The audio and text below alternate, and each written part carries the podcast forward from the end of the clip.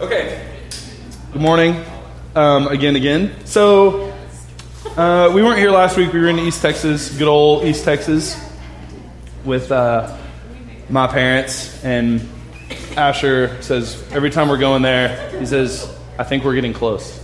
I was like, we're not getting close. We've been driving for 40 minutes. It's going to be five hours at least, depending on how much you'll have to pee. It's going to be a long time. He's like, I think we're getting close. You know how I know? Like, no, I don't know how you know. He's like, because I see trees. It looks like we're in the woods. We're getting close. I'm like, yes. And unfortunately, that's where I'm from, the woods, all the way. But um, it was fun. We had a good time. We, uh, we slept a lot, which was awesome. Um, but I, uh, we listened to the we listened to um, Brian speaking. We actually went the whole week and finally listened to it last night while we were laying in bed. But I know it was a week ago. But what were some, if there were any, highlights of um, the end of Acts four? Kind of what y'all been thinking through the week, or anything that stuck out to you last Sunday. And we won't do this too long. But if anyone has any it's pertinent to today. So. So he had one that rhymed that I really like. He did. He did have a rhyme. what is it? So, uh, like when when we're in fear, God draws near. Nice. When in fear, God draws near. What else? I remember the Grinch's heart metaphor. Yep. What what made the heart grow three sizes? or whatever. Four, three sizes? I think three sizes. yeah, being, doing things for other people. Right. Sacrificial giving, kindness, sharing, those things kind of beget themselves, right? They kind of lead to more of that because it's enjoyable. It's not, we always think, we're so strange, I think, as people because we think that generosity is going to feel bad in some way, or we think sacrificing is going to hurt us really, like actually make our emotions and everything hurt. And I guess sometimes it can, but usually we enjoy it. Usually sacrifice leads to joy, and generosity kind of gives us this feeling that makes us want to be more generous, right? So as the heart grows three times its size, like in the Grinch, he, he wants to give more. Not the Grinch. We want to give more. I, I, surely he does, but whatever. What else?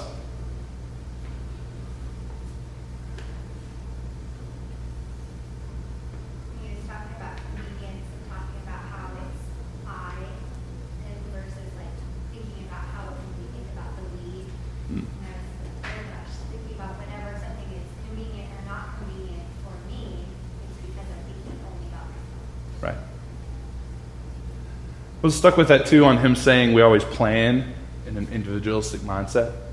Right? We always plan our future, but we don't mean our future. We mean my future. I'm planning for me. Hopefully, it fits in with this. Is usually how we do it. Instead of thinking as planning for our future. And that sounds so crazy to us to hear, I bet. Because it does to me. And I'm supposed to say that loudly, right? It, it, but it sounds hard to say, we are planning together. Because really, the bottom line is what, what we imagine and how we think is, yeah, we're planning together as long as it still fits me, as long as I can still consume from it, as long as it still makes sense to me and my family, all these things. Instead of us really being like these people who had everything in common, meaning they commonized their things right? They made common everything they had. Instead of doing that, we say, we'll share what's available during my plan, during my goal, during my forward movement. And, and that's kind of where we get into what happens next in the story. Um, and, and a little disclaimer about the story coming up. I want us to be really honest as we talk about it. It's totally okay, the questions we'll ask and the things we might say. Um, but we get to talk about Ananias and Sapphira and if you have heard the story at all, it sounds so exciting to get to talk about on a Sunday morning with, with your friends and closest people. If you haven't, it's a good one. It's a real good one. So let's get to Acts 5. And we're in this point again where the church is making everything common things. Okay? Um, and I'm going to back up a little bit to the end of 4. Um, I'm going to go to verse 34. And there was not a needy person among them, for as many as were owners of lands or houses sold them and brought the proceeds of what was sold. And they laid it at the apostles' feet, and it was distributed to each as any had need.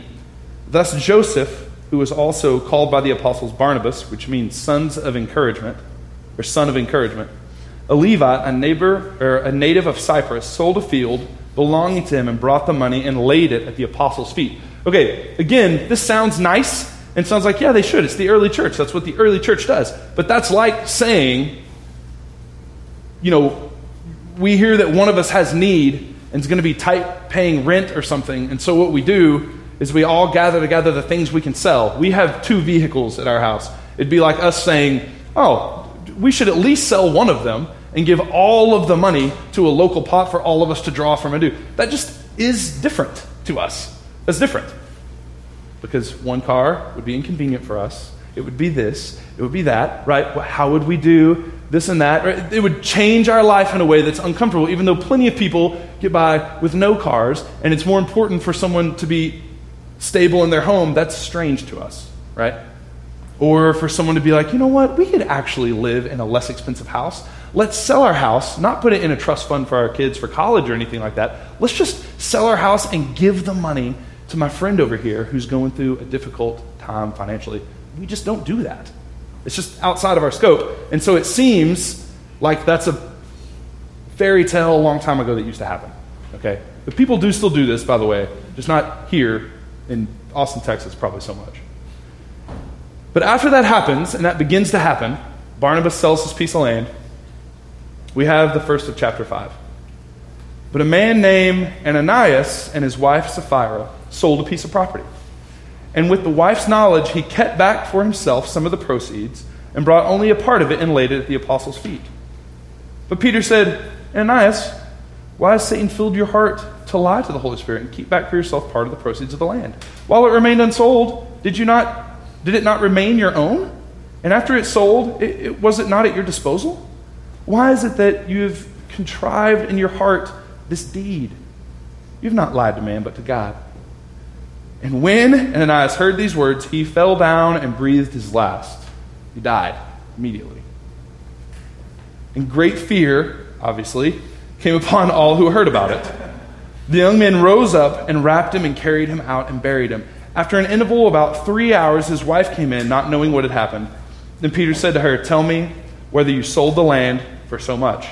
And she said, Yeah, for so much. Peter said to her, How is it that you have agreed together to test the Spirit of the Lord? Behold, the feet of those who buried your husband are at the door, and they will carry you out. Immediately she fell down at his feet and breathed her last. When the young men came, they found her dead. They carried her and buried her beside the husband. And great fear came upon the whole church and upon all who heard these things. Now, yes, wow is correct. It just it just kind of escalated quickly, it feels like. Everyone's sharing, everyone has everything in common. People are like, oh, there's needy among us. Let's sell some land. Oh, that sounds great. People start doing this, and these other two people sell the land. Let's put this in our own words real quick before we talk about how it makes us respond. What happens? They sell the land, and then what? What do they do? They. They keep some of the money, and they do what? They lie about. They say that the amount that they give is the full selling price, but it's not. How do we know that? How do we know that? Agreed. What was it they agreed? Um. Yeah, they kept back. That's okay. No, no, no. The second part with the wife, when they said, Right. You know it because they agree to something. It doesn't express, it just says they agree to keep some of it back. Keep. He dies, and then she does what? she gets asked, how much did you sell the land for? And she says, yeah, that's the amount. Right. And that was not the right amount. And that's not the right amount. She gets killed also, right? I was telling I was telling Brian, I was being a little sacrilegious earlier. I was telling Brian the thing that's so weird to my crazy brain in the story is what the apostle tells her how dramatically he tells her that she's going to die next, you know? He's not like, that was a bad choice. You're going to be killed. No, he does it like he knows it's going to be written down or something, right? He says, Peter says, I'm not laughing at this. This is terrible to laugh at. Behold, the feet of those who buried your husband are at the door, and they will carry you out as well. That's awful. Okay, this is serious. What is your reaction to this? You're all wide eyed, which is really interesting to me, especially Meg, more than normal, even. Meg normally looks at me sometimes like, I can't believe you just said that, but I know it's just Meg's thinking look, right? And then just then, though, it was extra enormous, which was awesome. It's good. It's good. It's fine. Is, oh, how convenient. This perfect, like, boogeyman story that now you can tell everybody. If you cheat people and lie, you're going to get struck dead. You don't share. Yeah. It can, it can be convenient. yeah. We're not going to share this with Asher and Tobin. We're not going to share this story with him. What else? What else do you think? It's an honest reaction. What else? Feels like we should have given them a chance to ask for forgiveness from that rather than just strike them down. Yeah. Seems quick, right? Yeah, my question is if it's a one-off, or if this could happen today. Right? You know? Yeah. It, I mean, So, on that note, and then, the, and then the, the real question is like, well, what was the actual crime, right? Was it like I made a hundred grand off the land and I really wanted to get fifty, and I said that I was going to get fifty? That's not the case. It's like I made a hundred, I'm getting fifty because I said I sold it for fifty. right. So what's what's the issue? Is it how much they wanted to give or not give, or is it what they want to portray as the deception? And if so, why would that have warranted dying on the spot? Right. Okay, we're coming back to that. That we're going to spend a lot of time with. I, actually, one of us, uh, I won't say who, one of us called me like a month ago or six weeks ago. It was like, I really want to talk to you about a passage in Acts.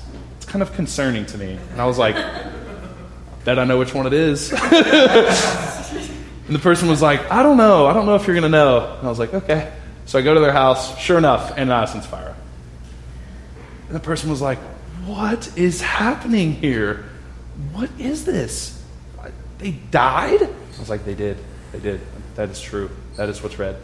And the question was, Is this like telling us this will happen to you? And I was like, I don't know.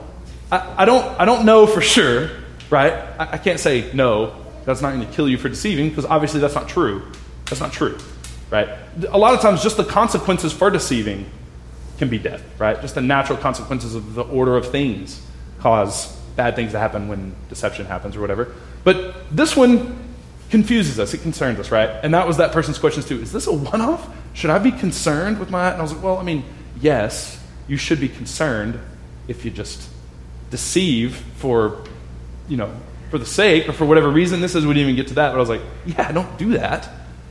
I can't tell you God's going to kill you if you do. That just feels weird, right? But I, I don't know. I got. What else? What else are some of the reactions? Well, I mean, do like do we infer that God killed? Right? It's a good question. Like, and I can't think of another example at the moment where you could very specifically, I don't know, maybe something like when the Israelites made God mad at them, and like, oh, here's the earth open, swallowed. You know, a bunch of you guys just got eaten by an earthquake. Sorry. Right. But uh, it, was it more like, did they have like an anxiety heart attack and just like, oh man, I lied and I got caught, I'm dead, you know? Or was it like, no, that's it, you're cutting your lifeline, I don't know. What do y'all think? What's inferred? I mean, Right. I, No, no, I'm not- judgment. No, yeah, uh, but I'm, I'm, I'm with you. It, Peter doesn't seem to do it. The second one, he says it's going to happen, though, right? So is he part of this? Right, right. We can ask all those questions. I think the most important one, though, is this deception idea. And I want to ask your thoughts on two things. Two things. Why the deception, number one, and what made the deception dirty enough for that? And don't even think enough for that. Let's not do that. Let's just, what made the deception Why the deception and what made it wrong? Or what made it ugly or dirty or, or wicked, whatever word you want to use. So, what are y'all's thoughts? What, why the deception? Why? I feel like we don't have enough information. What if they had like a sick child that needed care? Why the deception, though? I'm not asking why they held the money. Yeah, why they held the money, and, and it seems, let's just do this route up to front too, and I'm not arguing with you, but here's, here's what he says though, too. Peter says to them, Why did you agree to do this? He said, um, uh, What's he say? Why did you agree to do this? Wait, I went too far. Oh, yeah. While it remained unsold, did it not remain yours? And after it was sold, was it not at your disposal? He tells them, You can do whatever you want with this. There's, there's no mandate here for people to start selling their land. This is not, and, and I think Peter makes it clear here, and, and Scripture makes it clear to include that statement from him to remind us that's not a mandate. The mandate wasn't, you better sell your stuff and give it to the other people in need. It was good that they did it, and everyone started doing it, and it became normal practice, but it absolutely was not the problem. He says, uh, the land was yours. Why did you, you didn't even have to sell it? He's like, you didn't have to sell the land, but you did. And then, even when you sold it, it was at your disposal. You didn't have to do this. You didn't have to lie. You didn't have to say you were giving it all. Go to whatever restaurant you can think of and spend all the money there. Buy sheep or something. What, whatever you want to do, you didn't have to do this. So, again, why the deception? Honestly, it'll make it easier to answer that question if we said, why would I do that deception? Well, I think because they thought they could get away with it. So ver- verse 4, it says, You have lied not to human beings, but to God. Which I think kind of ups it. Like, like, look, lie to me, I'm not going to know. But the fact that you don't believe the Holy Spirit is a real person, like you negate a third of the Trinity, seems serious. Like, Yeah, it- like, it took it up a to- notch. lie to me, but you lied to God. Right. Right. For appearance, For appearance sake, what would be the appearance they would want? generosity, right? They want to seem to be the ones that are so generous, also being some that give the money that they sold land for away, I right? mean, there's, there's a really good trend in the community happening, and then they're taking advantage of the really good trend for their own small benefit. And they're corrupting a really great thing. And what would the benefit be? Uh, they look good. Yeah, I mean. You look generous, right? What else? Why else would they lie? I mean, they're trying to double dip, right? They're trying to keep their own way of life up. You know, what everyone's doing communally might not be up to whatever standard that they want to have, and so they can keep some on the side, do this and that. No one has to know about it, and then we can also give. Right. What else? Why else would they? Why the deception? They don't think they're going get found out. This idea of keeping one foot in this new way of church and community and one foot out of it. This appearances of wanting to keep up showing how generous they are. Well, Right. it seems like reason why they couldn't just openly have said, I sold the land for $100,000, but I'm choosing to give you half of it. Like, that would have, there's some reason why that wouldn't have been accepted. And I kind of feel like everyone's getting peer pressured into doing the other thing, even though there's no law or contract that they all entered into. Peter seems pretty, like, hardline on this. I don't know. I Hardline on what part? Just, I don't know, that that they expected it all. I don't know, even though there's not like some rule about it, it's clearly not acceptable not to do that. To only say openly, I'm going to keep half and give the church half. Isn't that great? Whereas in, maybe in our society, we'd say anything you give the church is awesome, great, thank you so much. Not like you didn't give it all though. I, I See, and I think- to, uh, Go ahead, you, you first. I think it goes back to some of the Old Testament, uh, like in like, you know Chronicles when he talks about the sacrifice that people give, and you know they're supposed to give like their uh, a spotless animal, and you know they start giving uh, sin sacrifices in the temple that are lame animals and stuff like that, and and it's basically like they're holding they're holding the best back for themselves and not giving it to God. And God says, I don't want it. He, he basically says, you know, like this is this is a joke, right?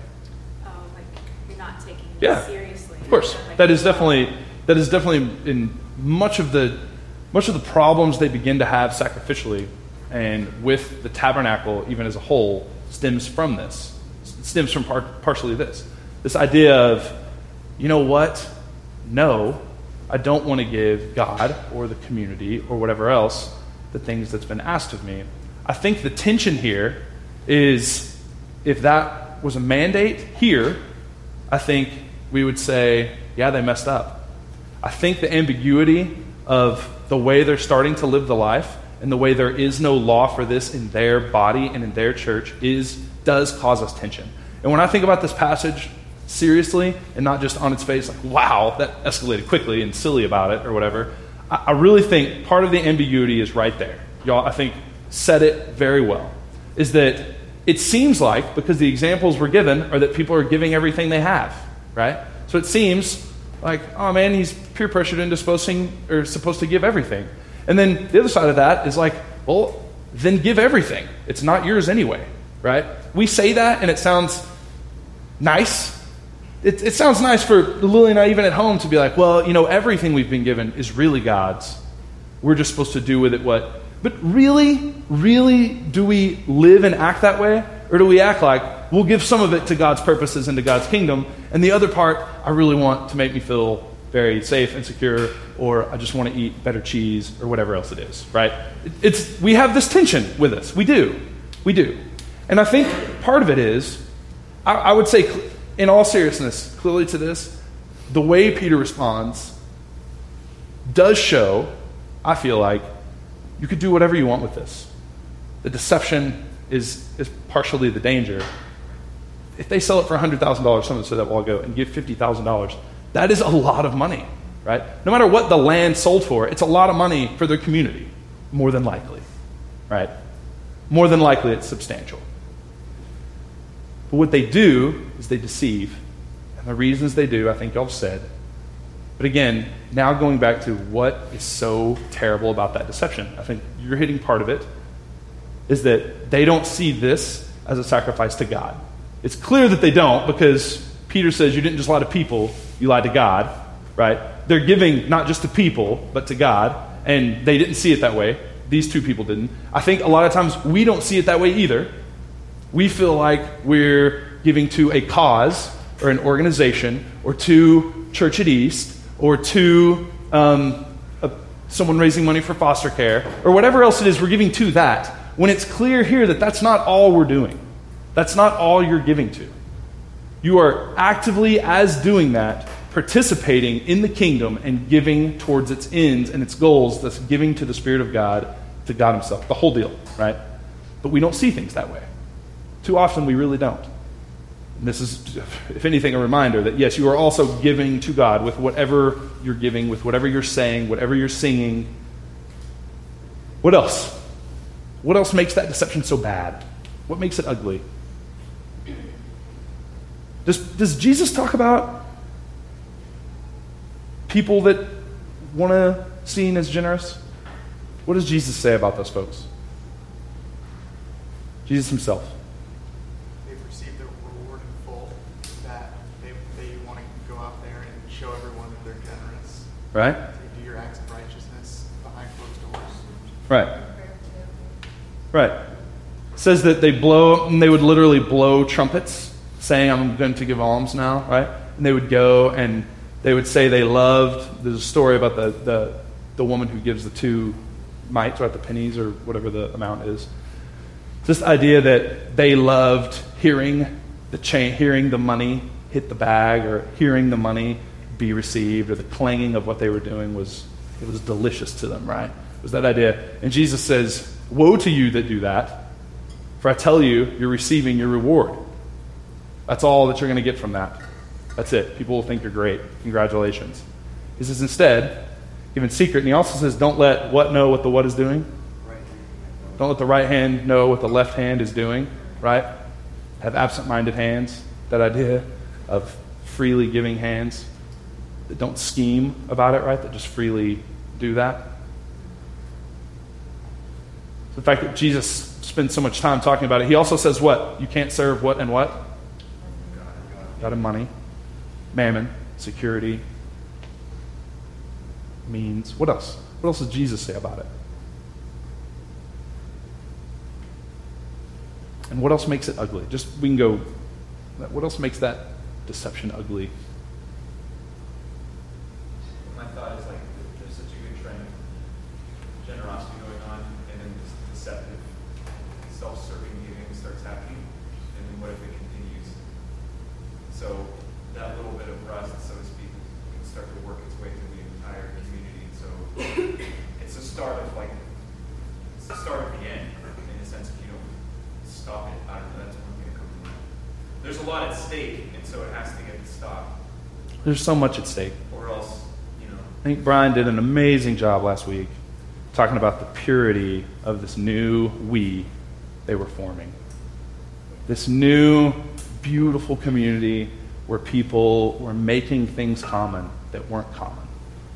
They were, they were saying, everything I have can be for this community, right? Everything I am can be for it. They just got together. The apostles were just threatened with violence, threatened with removal from their religion, from their God, from their whatever. They were threatened with this.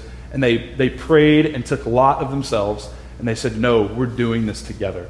They asked for boldness. The place was shook. They were filled with boldness in the Spirit of God and went out and began to change the world. And then this deception starts making that dirty, making this giving of things, making this, this beautiful show of no, it's no longer me, but us. I am no longer putting myself ahead of everyone, but I'm saying, no, y'all are more important than myself. And when that started to get dirty, when this happened, and it began to make it gross, it seemed like a big deal. I think we know that when we hear televangelists send letter after letter to our great grandmother to get more and more money from them, we hate it. It's disgusting to us, right? It's gross. And yeah, they didn't they weren't doing that. I think you're right. This this tainting the water early seemed like a big deal. What else? What else makes this deception? For me, I kind of feel like I hear like Jesus' tone a little bit in here, saying that like better if you just didn't give money at all than do it this way. Um, there's almost like a there, there's an ulterior motive that's clearly behind it. He and his wife are scheming behind closed doors on how they want to go about this. Um, that's that's not the way. No. It really is a situation, and, and again, we, we forget that they're planning it. Situation that would be like the two of you giving and it being made open, and you deciding together at home to purposefully lie about how you got it or how it happened or whatever to make yourselves look better and then fulfill it. That, I mean, it's, that's deep down, that is dirty.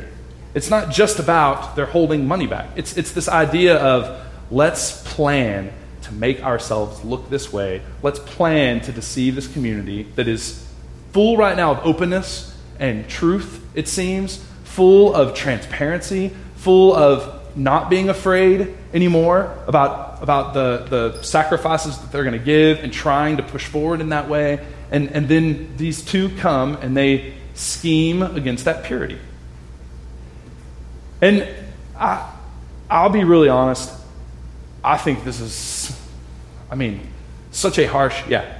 Go ahead first before I go there. Another idea. Yeah, yeah. So it could be wanting to look better than they are, but it could be a sense of fear and distrust of this system, Yes, also.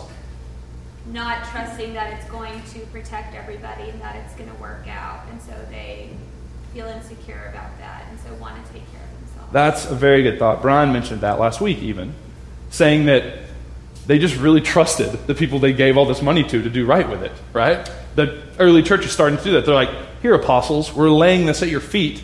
They're not like, hey, please give this to so and so. He really needs it. They just lay it at the feet of the apostles and they just do with it what the Holy Spirit is asking to do. Yes, there probably is some of that. There's probably some insecurity about that. Some, I don't know if I trust that they're going to do best with this, that this is going to be the best. And, and yes, that is probably very much of it. I'm still just stuck on the like planning to not say that, planning to say, no, just pretend we do. Me and you, if anyone asks us, this is how much we got from the land, right? That idea. And I think, I think that insecurity is part of a danger to this people, a danger to this kingdom. That, again, this is open trust, open, open lives, transparency, and being really honest. And not, I don't think being sacrilegious about it at all. Even with it being lying to God, even with them just wanting to look better, with the mistrust, all those things, even if we just, even if there were no apologies for them, if, if none of us, if all of us were like railing against them, even, that still to me seems like a very big punishment. Right? It does. It does to me. But it also shows, I feel like it shows me and needs to show us very clearly how much God cared about the purity of, of generosity how much God cared about the purity of that transparency of the church, how much God cared about how people's hearts were so open and they it was it was about to get ugly. And people were going to begin to one up each other and give more and be seen as the most righteous. And people were going to be this and and the church was going to look like it does to so many people. And it went from that to not trying to speak will, ill of Jesus' bride and that. most of the reason people don't want anything to do with the kingdom of heaven that's at hand is because the church seems ugly to them, because a lot of times churches do ugly things. And it seemed that they wanted to put a stop to that. That the Spirit of God at this point was like, no. Self aggrandizement is not going to become something that hinders someone from the kingdom of heaven. I will not allow it. I will not allow deceptive generosity to taint these people that are so beautifully giving to each other, making sure everyone has what they need. I'm not going to allow this to continue so that people stop giving because of the way it looks and people will go hungry and starve to death in communities where people have plenty It seems that this early, beautiful movement of the Spirit of God, this we that was starting to form, was too special and too beautiful and too important for these people to get to screw it up in the very beginning. It seems. And I know that is hard for us to see because of the way it is now. Because, I mean, really, you're asking about is it a one off or not? I'm glad it is right now. Not a one off, but I'm glad. But what would it look like if it wasn't? What would the kingdom of heaven through churches look like if, if this was that serious to everyone? And I know it's still that serious to God. That's not what I'm trying to say. I'm fumbling through this part. But I just think the seriousness of this needs to be noted. I think it's okay for us to wrestle with the consequences of what happened to Ananias and Sapphira for that. it's okay to wrestle with the consequences of giving half measures. I think it's okay to, to wrestle with those things. What I, what I think there's not a lot of need for question about is apparently God thinks this is serious. God wants to protect the purity of this church. God wants to protect the purity of generosity and sacrifice. And that love shown in sacrifice and generosity and giving, the Spirit of God does not seem to want that tainted by selfishness or aggrandizement or wanting to be seen as someone who gives or wanting to be seen as a sacrificial person. I think that's important for us to note. So, what I want us to pray through is a couple things. Number one, your motive for sacrificing. Um, I think you know your motive for sacrificing by how many people you tell that you sacrificed. It's a good telling of it. If you do a sacrificial act or do something beautiful that you feel led to do, and then all of a sudden 300 people know it because you shared it with them, I think you know a lot about your heart in that, you know? Right? Um, I think we need to check those things. And I think we need to look at ourselves and we need to ask how, first of all, we need to ask also how beautiful we think sacrifice and generosity amongst ourselves is. It's probably we think it's convenient and nice when it happens for us, and we can be a part of it. That's good, and all the more, uh, all the better, right? But I don't know if we take it as seriously as we should, or we think it's as beautiful as we should, right? And then I also just want us to I want us to this week meditate on the idea of what does it look like to lie to the Spirit of God, to be dishonest deep down between ourselves and the Spirit of God, to think we are who we aren't in this way, to, to fool ourselves that we are more righteous than we are, to fool ourselves to think we are more sacrificial than we are, to fool ourselves to think that we are more generous than we are. And I want us to ask God to show us who we are, show us the, the, the truth in that. And that's, that's a hard one. For, I mean, for me personally, that one's very difficult. Um, because you're always, uh, we'll meditate on that and talk about that later. Okay? All right, let's, let's stand and pray together.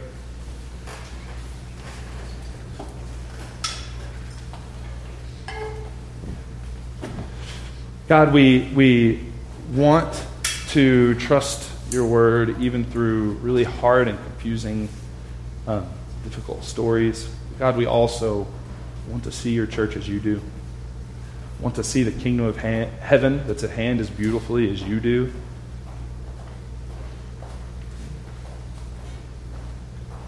We too want to.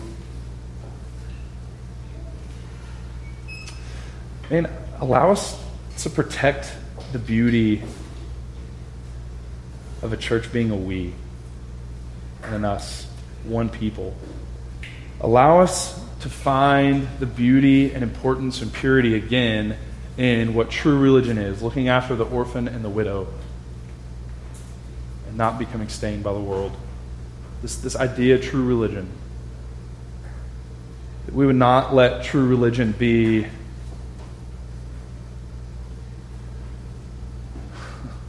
worshiping the celebrities of Christianity subculture or being as famous as we can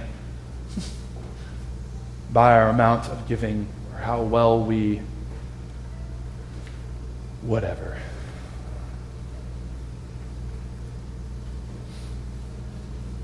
Allow us to no longer deceive by presenting a false self to our community presenting a self that is holier than we are, presenting a self that has more together than we do, presenting a self that is more generous than we actually are.